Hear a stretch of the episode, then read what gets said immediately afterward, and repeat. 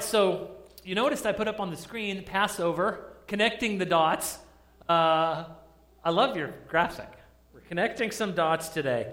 Um, what we're going to do today, I'm going to read a lot of scripture. You can follow along. The scripture is not going to be on the screen. The citation will be there. Uh, if you want to follow along on your phone in a Bible, you can. If you want to just listen and let the story kind of wash over you, man, do that too. Because uh, sometimes in the church, I always love scripture read, but sometimes it is nice in the church to have long sections, long portions of scripture just read. And so we're going to read quite a bit today out of Exodus as we trace uh, the story of what happened there and how it connects to uh, Jesus' entry into Jerusalem that we're celebrating today, called Palm Sunday. Um, so, some questions I, I want you to think about and ask yourselves as we travel through this together uh, are this uh, What do I learn about God's character in this text? So, be thinking about that as I read this. What do I learn about the character of God? How do these stories relate to the story of Christ? How do these stories relate to the story of Christ? And how do they change what I should be doing, living, or thinking? So think about those three things. What I learn about the character of God, how do these stories relate to the story of Christ, and how do they change me? How should I live differently?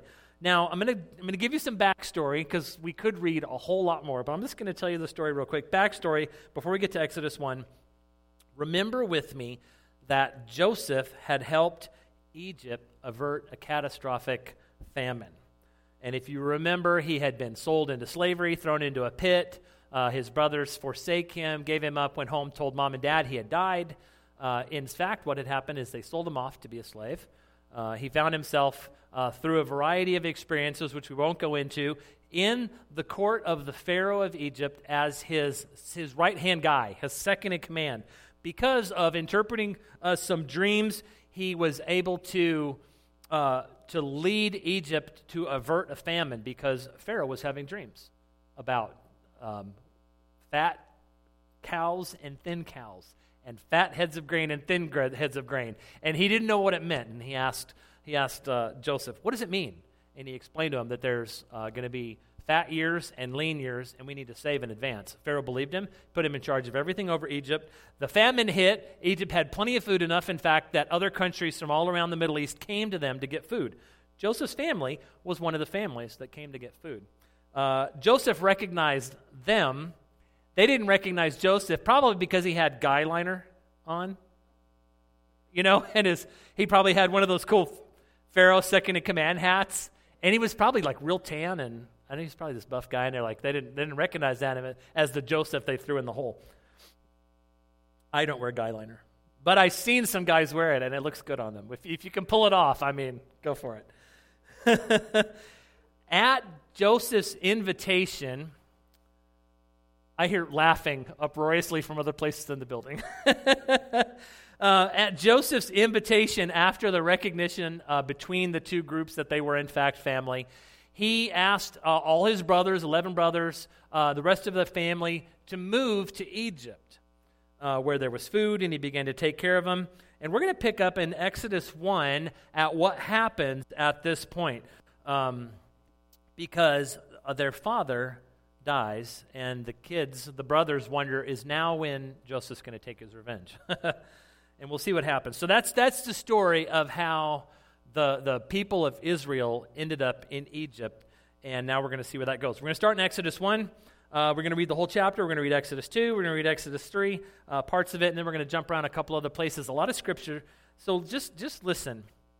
It says, These are the names of the sons of Israel who came to Egypt uh, with Jacob,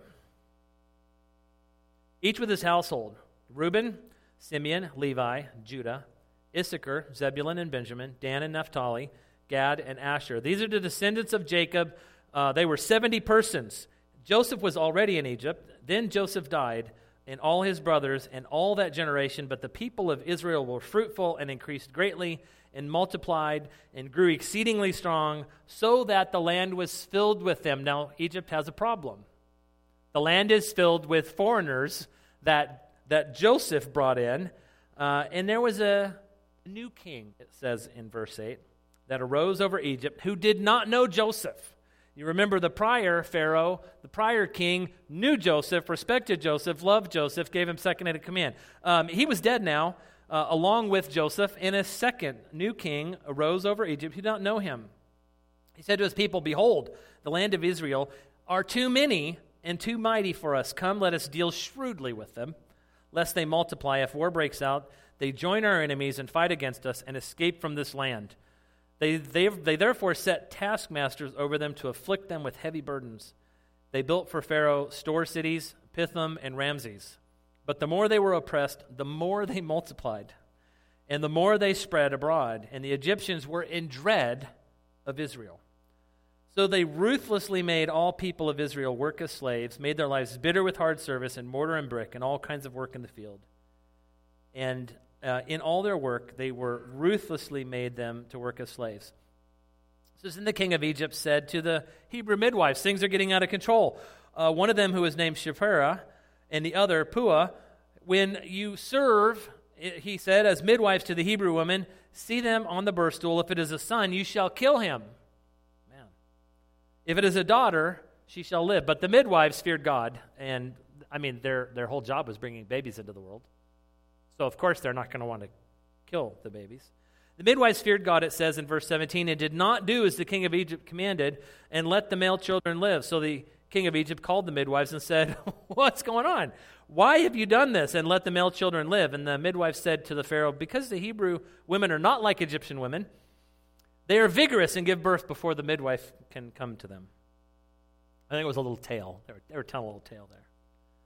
So God uh, dwelt well with the midwives. And the people multiplied and grew strong. So no matter what Pharaoh did, Israel grew and grew and grew. And because the midwives feared God, he gave them families. Then Pharaoh commanded all his people Every son that is born to the Hebrews you shall cast into the Nile, but you shall let the daughters live. The king uh, was desperate to control Egypt uh, I don't know what the percentage. Uh, I, I, probably should have looked. I'm interested now to know somebody who has uh, Google or, or some kind of uh, theological doc. Anybody have a like a thesaurus with you or a, a, commentary? You could look it up. I'm interested to know how much bigger Egypt. Uh, the, the people of Israel were than Egypt that they were afraid of. I don't know. But Scripture says they were more than the people of Egypt. And he has a problem, so he says the firstborn shall be killed by being thrown in the river. Chapter 2 says this Now a man from the house of Levi went and took his wife, a Levite woman. The Levi, or the woman conceived and bore a son. And when she saw he was a fine child, she hid him for three months. When she could no longer hide him, she took him uh, for uh, she took for him a basket made of bulrushes, daubed it with bitumen and pitch, so it would float. Uh, arguably, she put the child in it, placed it among the reeds by the riverbank. His sister stood at a distance to know what would be done with him. So his, his sister tracked the little basket floating down the stream with the baby. This is a, a great story here. I love this story. Now, the Pharaoh, the daughter of the Pharaoh, it says, came down to bathe at the river, and while her young women walked beside the river, she saw a basket with uh, uh floating among the reeds, and she sent her servant woman, and she took it. When she opened it, she saw there was a child, and behold, the baby was crying. She took pity on him, on him and said, This is one of the Hebrews' children. Then the this is the baby's sister. Then his sister, who was following at a distance, watching the basket, said to the Pharaoh's daughter, Shall I go and call you a nurse from the Hebrew women to nurse the child for you? Pharaoh's daughter said to her, Go. And so the girl went and called the child's mother. How beautiful is that? so uh, the Pharaoh's daughter didn't know this. The Pharaoh's daughter said to her, Take this child away and nurse him for me. I will give you your wages. So she not only got her baby back, but she got paid. Moms are out there are all, are all like, dang it. I didn't work this right. They get paid uh, wages uh, to raise the child. Okay, so the woman took the child, which was her own, and nursed him. When the child grew older, at some point, we don't know the age, she brought him to Pharaoh's daughter, and he became her son. She named him Moses because she said, I drew him out of the water. I love that story because that's an interesting turnaround there, isn't it? unexpected. One day when Moses had grown up, it says in verse 11, he went out to his people, looked on their burdens, saw an Egyptian, I'm sorry, yeah, saw an Egyptian beating a Hebrew, one of his people. He looked this way, he looked that way, and seeing no one, he struck down the Egyptian uh, and hid him in the sand. He killed the guy. Have you ever taken uh, matters into your own hands and done things the way you thought, hey, this this will be, yeah, this will be a good thing to do? And then afterwards you're like, oh no. Yeah, this was one of those moments. Oh no. When he went out the next day, behold, two Hebrews were struggling together. And he said to the man in the wrong, Why do you strike your companion? He answered, saying, Who made you prince and judge over us? Do you mean to kill me as you killed the other Egyptian? And he's like, Oh no. I've been found out. Somebody was watching. Then Moses was afraid and, shot, and thought, Surely this thing is known. When the Pharaoh heard of it, he sought to kill Moses. But Moses fled from Pharaoh and stayed in the land of Midian. He sat down by a well. Now the priest of Midian had seven daughters. They came to draw water and fill the troughs to feed and water their father's flock. The shepherds came and drove them away. But Moses stood up and saved them and watered their flock when they came home to see their father Reuel. He said, How is it you have come home so soon today? And he said, They, they said uh, to their father, An Egyptian delivered us out of the hands of the shepherds, and he even drew water for us, and he watered the flock. And he said to his daughters, Then where is he? Why have you left the man? Call him that he may eat bread. And Moses was content to dwell with the man, and he gave Moses his daughter Zipporah. She gave birth to a son. They called him Gershom, for he said, I have been a sojourner in a foreign land. During many days, the king of Egypt died. During those many days, the people of Israel groaned because of their slavery and cried out for help. This is important here. It says, Their cry for rescue from slavery came up to God. And God heard their groaning, and God remembered his covenant with Abraham and with Isaac and with Jacob. And God saw the people of Israel, and God knew. I love that. God knew. Think about that. We talked, I asked you, I gave you three questions to think about at the beginning. What do we learn about the character of God, right? What do we learn about the character of God? How do these relate to the story of Christ? How do they affect me? How should I live as a result of them? God knows. Whatever is happening, whatever is going on, God knows. Their groans and their cries went up. God saw the people of Israel, and God knew. Now, Moses in chapter 3, it says, was keeping the flock of his father in law Jethro, the priest of Midian and led his flock to the west side of the wilderness and came to Horeb, the mountain of God. And the angel of the Lord appeared to him in a flame, a flame of fire out of the midst of a bush. And he looked, and behold, the bush was burning, yet it was not consumed. Moses said, I will turn aside to see this great sight. Why is the bush not burned? I'm sure he had seen wildfires before living in the desert. Um, if you've ever lived out in the desert, you've probably seen wildfires. I actually set a wildfire once accidentally. Um, that's another story altogether. It was very small, it just burned the fence in my yard. You shouldn't play with gas and matches. That's the moral of the story. And it was in a desert. Fortunately, nothing else burned, just the fence. so Moses, being curious, why is this thing not catching the whole desert on fire, went over to see, right? When the Lord saw that he turned aside to see, God called to him out of the bush and said, Moses, Moses. And he said, Here I am. Then he said, Do not come near. Take off your sandals your feet, uh, take the sandals off your feet, for the place on which you are standing is holy ground. And he said, I am the God of your father, the God of Abraham, the God of Isaac, and the God of Jacob. And Moses, it says, hid his face, for he was afraid to look at God.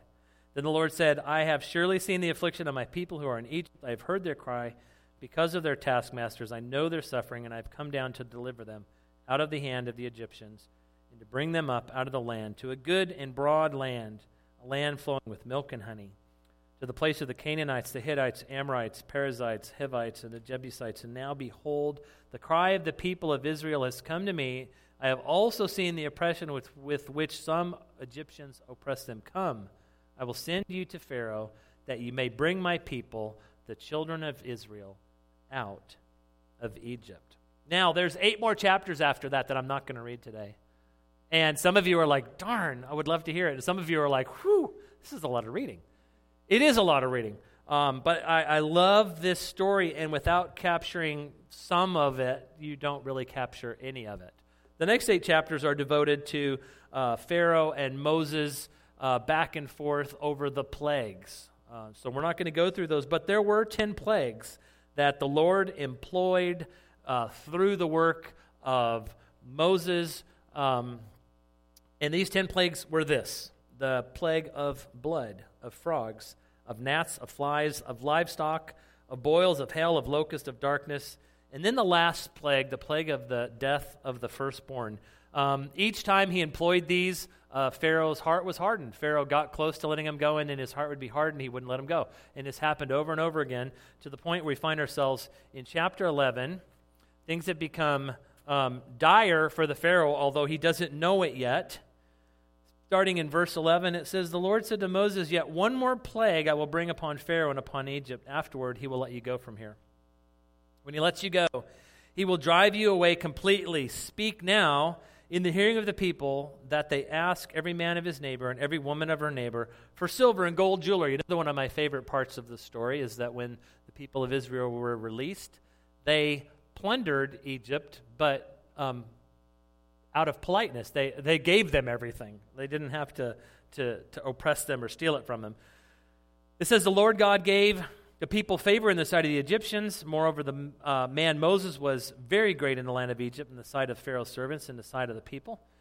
Moses said, Thus the Lord says, About midnight I will go out in the midst of Egypt, and every firstborn in the land of Egypt shall die. From the firstborn of Pharaoh who sits on his throne, even the firstborn of the slave girl who is behind the handmill, all the firstborn of the cattle there shall be a great cry throughout all the land of Egypt, such as there has never been nor will ever be again. But not a dog shall growl against any of the people of Israel, either man or beast, that you may know that the Lord makes a distinction between Egypt and Israel, and all these servants shall come down to me and bow down to me, saying, Get out, you and all the people who follow you. And after that I will go out. And he and he went out from the Pharaoh in hot anger. Then the Lord said to Moses, Pharaoh will not listen to you, that my wonders may be multiplied in the land of Egypt. Moses and Aaron did these wonders before Pharaoh, and the Lord hardened Pharaoh's heart and did not let the people go out of his land. Now we turn to the Passover, our, our last big chapter of reading. Um, this is where we find the story of the Old Testament and the New Testament connecting in Christ on the day that he entered Jerusalem because he was on his way there with his disciples to celebrate the Passover. The Lord said to Moses, it says in chapter 12, and to Aaron in the land of Egypt, This month shall be for you the beginning of months. It shall be the first of the year for you. Tell all the congregation of Israel that on the tenth day of the month, every man shall take uh, a lamb according to their father's households, a lamb for a household. If a household is too small for a lamb, then he and his nearest neighbor shall take according to the number of persons, according to what each can eat, and you shall make your count for the lamb. The lamb shall be without blemish, a male, a year old. You may take it from the sheep or the goats, and you shall keep it until the fourteenth day of the month, when the whole assembly of the congregation of Israel shall kill their lambs at twilight. Then they shall take some of the blood and put it on the two doorposts of the lintel and the lintel of the houses. That's the doorpost, and then the lintel goes across the top, in which they shall eat the lamb. They shall eat the flesh that night, roasted on the fire with unleavened bread and bitter herbs. They shall eat. Do not eat any of it raw or boiled in water, but roasted, its head and legs and inner parts. And you shall let none remain until the morning. If anything remains until the morning, you shall burn it. In this manner you shall eat it with your belt fastened sandals on your feet, staff in your hand, and you shall eat it in haste, for it is the Lord's Passover. I will pass through the land of Egypt that night, and I will strike all the firstborn in the land of Egypt, both man and beast. All the gods, and, and on all the gods of Egypt, I will execute judgments. I am the Lord. The blood shall be a sign for you on the house where you are, and when I see the blood, I will pass over you, and no plague will befall you or destroy you when I strike the land of Egypt. This shall be for you a memorial day. You shall keep it as a feast to the Lord throughout your generations, as a statute forever. You shall keep it as a feast. Seven days you shall eat unleavened bread. On the first you shall remove leaven from your house. For it is anyone who eats what is leavened from the first day until the seventh, that person shall be cut off from Israel. On the first day you shall hold a holy assembly, and on the seventh day a holy assembly. No work shall be done on those days but whatever everyone needs to eat, that alone may be prepared by you. You shall observe the feast of unleavened bread, for on this day I brought your hosts out of the land of Egypt. Therefore, You shall observe this day throughout your generations as a statute forever. In the first month of the fourteenth day of the month at the evening, you shall eat unleavened bread until the 21st day of the month at evening. Very specific here. For seven days, no leaven is found in your house. Anyone who has eat will be cut off from the congregation of Israel. Whether sojourner or native, you shall eat nothing leavened in all your dwelling places. Then Moses called all of the elders of Israel and said to them, Go select the lambs for yourselves according to the clans and kill the Passover lamb. And then he repeats the story to the people. I'm not going to reread it, but he repeats all of the instructions to the people of Ghent. Uh, uh, and it says, The people of Israel went, we're picking up in verse 28, the people of Israel went and did so as the Lord had commanded, and Moses and Aaron, so they did. Now we pick up at verse 29, chapter 12. It says, At midnight, the Lord struck down all the firstborn in the land of Egypt. From the firstborn of Pharaoh who sat on the throne to the firstborn of the captive who was in the dungeon, and all the firstborn of the livestock. And Pharaoh rose up in the night, he and all his servants and all the Egyptians. There was a great cry, it says, in Egypt, for there was not a house where someone was not dead. Then the Pharaoh, he summoned Moses and Aaron by night and said, Up Go out from among my people, both you and the people of Israel. Go, serve the Lord as I have said. Take your flocks, your herd, your herds, and, and as you have said, be gone and bless me also. And then the Exodus began. Couple of things I just want to point out, and then we're going to read one more thing as we transition into communion. God's plan for us in his story of redemption is not a disjointed mess.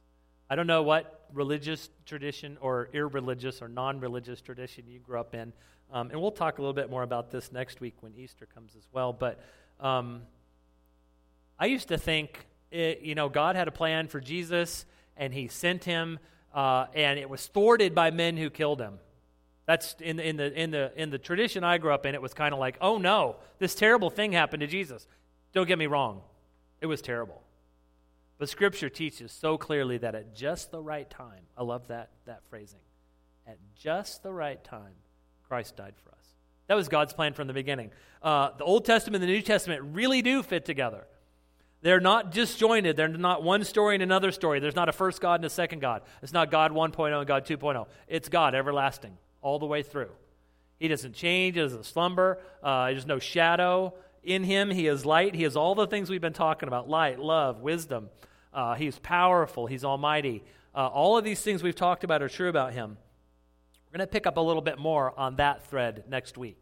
But I want you to see from this reading and the connection we're going to make in a moment in Luke that, that, that this wasn't some kind of plan of God that was thwarted by the crucifixion of Christ, but that the, the death, the burial, the resurrection of Christ was God's plan from the beginning. That at just the right time, Christ died for us. Second thing I want to point out is God cares for those that are His. He cares for those that are His. He's active in the lives of the people who are His. I love that, that one, that, the two words. You know, everybody's like, what's the shortest verse in Scripture? Jesus wept, right? Uh, and we joke about that. This isn't actually the whole verse, but I love those two words God knew. God knew. God knew what was going on in their lives. God knew everything about them. Uh, he, he had numbered every hair on their head, He collected every tear. You can read all about this in Scripture, Psalms, Proverbs. They all talk about the character of God and, and how God loves and cares for those who are His. It said, God looked on them and He was concerned. I have seen their misery. I have heard them crying out. I'm concerned for their suffering. God knew. It's the same for you and I today. God knows. What are you crying out about? What suffering is going on? What misery? What problems? What things are happening in your life that no one else knows about? God knows. God knows. Third thing I want to point out is the work and the plans of God don't just happen off the cuff. Anybody, uh, you ever been accused by fly, about flying by the seat of your pants? You ever heard that one? Fly? Yeah, you have. There's a, a couple of us. Um, I try not to do that. I can. Pretty good at flying by the seat of my pants, but I shouldn't. We, sh- we shouldn't. Uh, and God doesn't fly by the seat of his pants either. God doesn't just decide things off the cuff. At just the right time, Christ died for us. Somewhere between 1500, 1600 years later, depending on how you count, what book you read, what theologian you consult, we find ourselves fast forwarded to Luke 22. Uh, and that is where we find ourselves today. Kind of, we're, we're celebrating this event uh, from the past, but about 15, 1600 years later, after this event, we find ourselves in the last days of Christ where he's with his disciples uh, and he's been teaching them and he's been talking with them and he's been training them and he's been preparing to launch them out as literally the planters of the new church of Christ in the world. But he has a little bit more time with them. And in Luke 22, we're going to pick up on the story that connects to what we just read chapter 22. It's also not going to be on the screen. You can read along chapter 22 in Luke, uh, or you can just listen. And it says this Now the feast of unleavened bread drew near, which we just read about, which is called the Passover. And the chief priests and the scribes were seeking how to put Jesus Christ to death because uh, of what he had been doing. But it says, But they feared the people. Then Satan entered Judas Iscariot who was one of the number of the twelve, he went away and conferred with the chief priests and the officers how he might betray Christ up to them. They were glad and agreed to give him money. So he consented and sought an opportunity to betray him to them in the absence of a crowd. Then came the day of unleavened bread on Passover, uh, on which the Passover lamb uh, had to be sacrificed. Another one of my favorite stories in Scripture says Jesus sent Peter and John saying, "Go prepare the Passover for us that we may eat it." And they said to him, "Where will you have us prepare it?" He said to them, "Behold, when you have entered the city, a man carrying the jar of water will meet you. Follow him into the house that he enters. Tell the master of the house, the teacher says to you, "Where is the guest room where I may eat the Passover with my disciples?" He will show you a large upper room furnished. Prepare it there. And they went, and they found it just as he had told them and they prepared the Passover. It's pretty specific instructions. Um, they must have thought, wow, this is going to be, we're just going to waltz into town and start asking people uh, to use their rooms. But God doesn't operate off the cuff. Jesus wasn't flying by the seat of his pants. He had a plan, he had a purpose, he had a mission. We're going to integrate the rest of the reading with, with taking communion.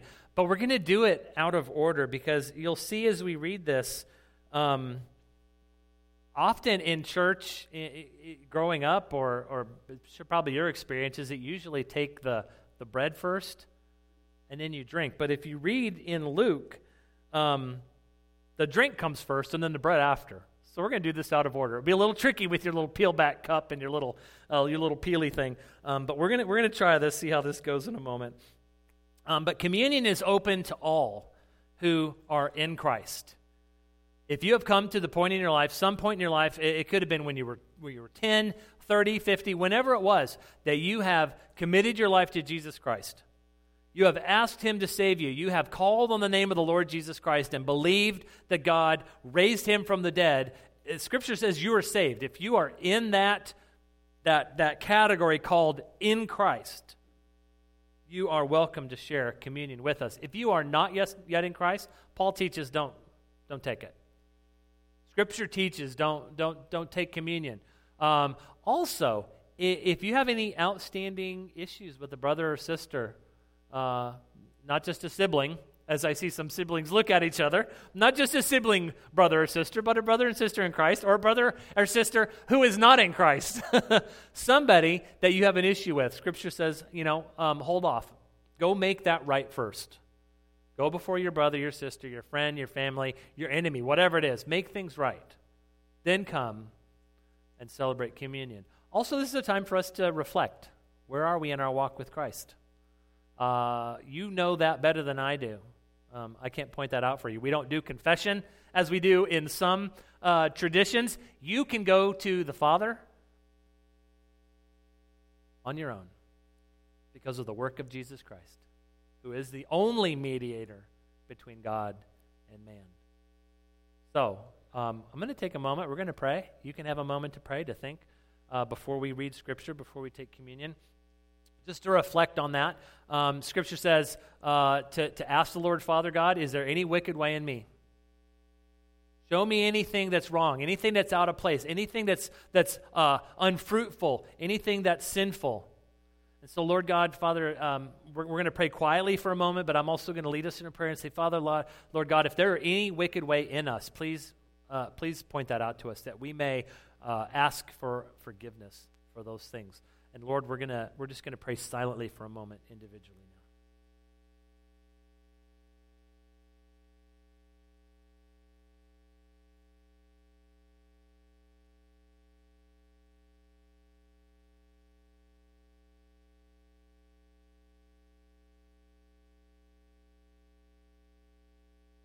Father, we, we love you. We honor you. We thank you for hearing us. We thank you that uh, we don't need a, a, priest or a, or a pastor or, a, or a, a man called father or, or a man called rabbi or, or any man or woman to, to stand in uh, between us and our conversation with you, but that you, uh, because of Christ, Lord, have opened the, the way that we can communicate with you. So, Lord, Father God, we thank you for hearing us.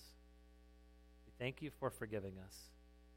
And we pray and ask you continue to conform us into the image of your Son, Jesus Christ. And Lord, we, as we reflect on this communion, Lord, thank you for reminding us um, of who you are and the plans that you have. Thank you for knowing. Thank you for simply knowing us. Lord, thank you, God, for loving us. We pray these things in the name of Jesus Christ. Amen. So it says, continuing in Luke 22, the hour had come, and they reclined at the table. The apostles were with him, and he said to them, I have earnestly desired to eat this Passover with you before I suffer, for I tell you, I will not eat it until it's fulfilled in the kingdom of God. And he took a cup. And when he had given thanks, he said, Take this, divide it among you, among yourselves, for I tell you that from now on I will not drink the fruit of the vine until the kingdom comes.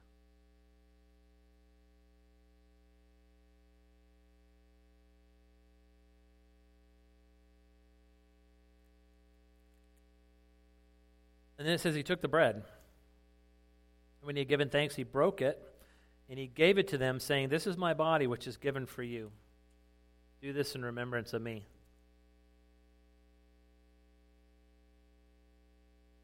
And likewise, the cup after they had eaten, saying, This is the cup that is poured out for you in the new covenant of my blood. Behold, the hand of him who betrays me is with me on the table, for the Son of Man goes as it has been determined. Again, pointing to the fact that it has already been decided. But woe to the man by whom he is betrayed. They began to question one another which of them it could be that was going to do this. Let's pray. Heavenly Father, Lord, as we remember today, maybe, maybe more than even recently in, a, in, a, in another time of communion, we remember all, all the way back to the first Passover, Lord how you moved, how you worked, how you, how you called people, how you even worked in people's mistakes. The, the whole of the Old Testament, uh, man, it, that's one thing that it shows us is that um, you continue to work in mistake after mistake. Ma- uh, Moses taking things into his own hand uh, and, and killing an Egyptian instead of waiting upon your plan. Uh, Lord, the people of Israel, as they struggled in the desert uh, to get to where they were supposed to be going, and as they grumbled and as they complained and as they uh, worshiped false idols, Lord, again and again, uh, your people, um, us, Lord, we have made mistakes. We try on our own, we try in our own way, in our own methods, and our own patterns, and our, our own minds to, to figure things out. You have been patient with us again and again and again. And Lord, uh, if there's anything today that, that, that just reminds me and sticks with me, is that you are uh, a patient God. You're patient. Lord, we love you. We thank you for your patience. Lord, we pray this in the name of your Son, Jesus.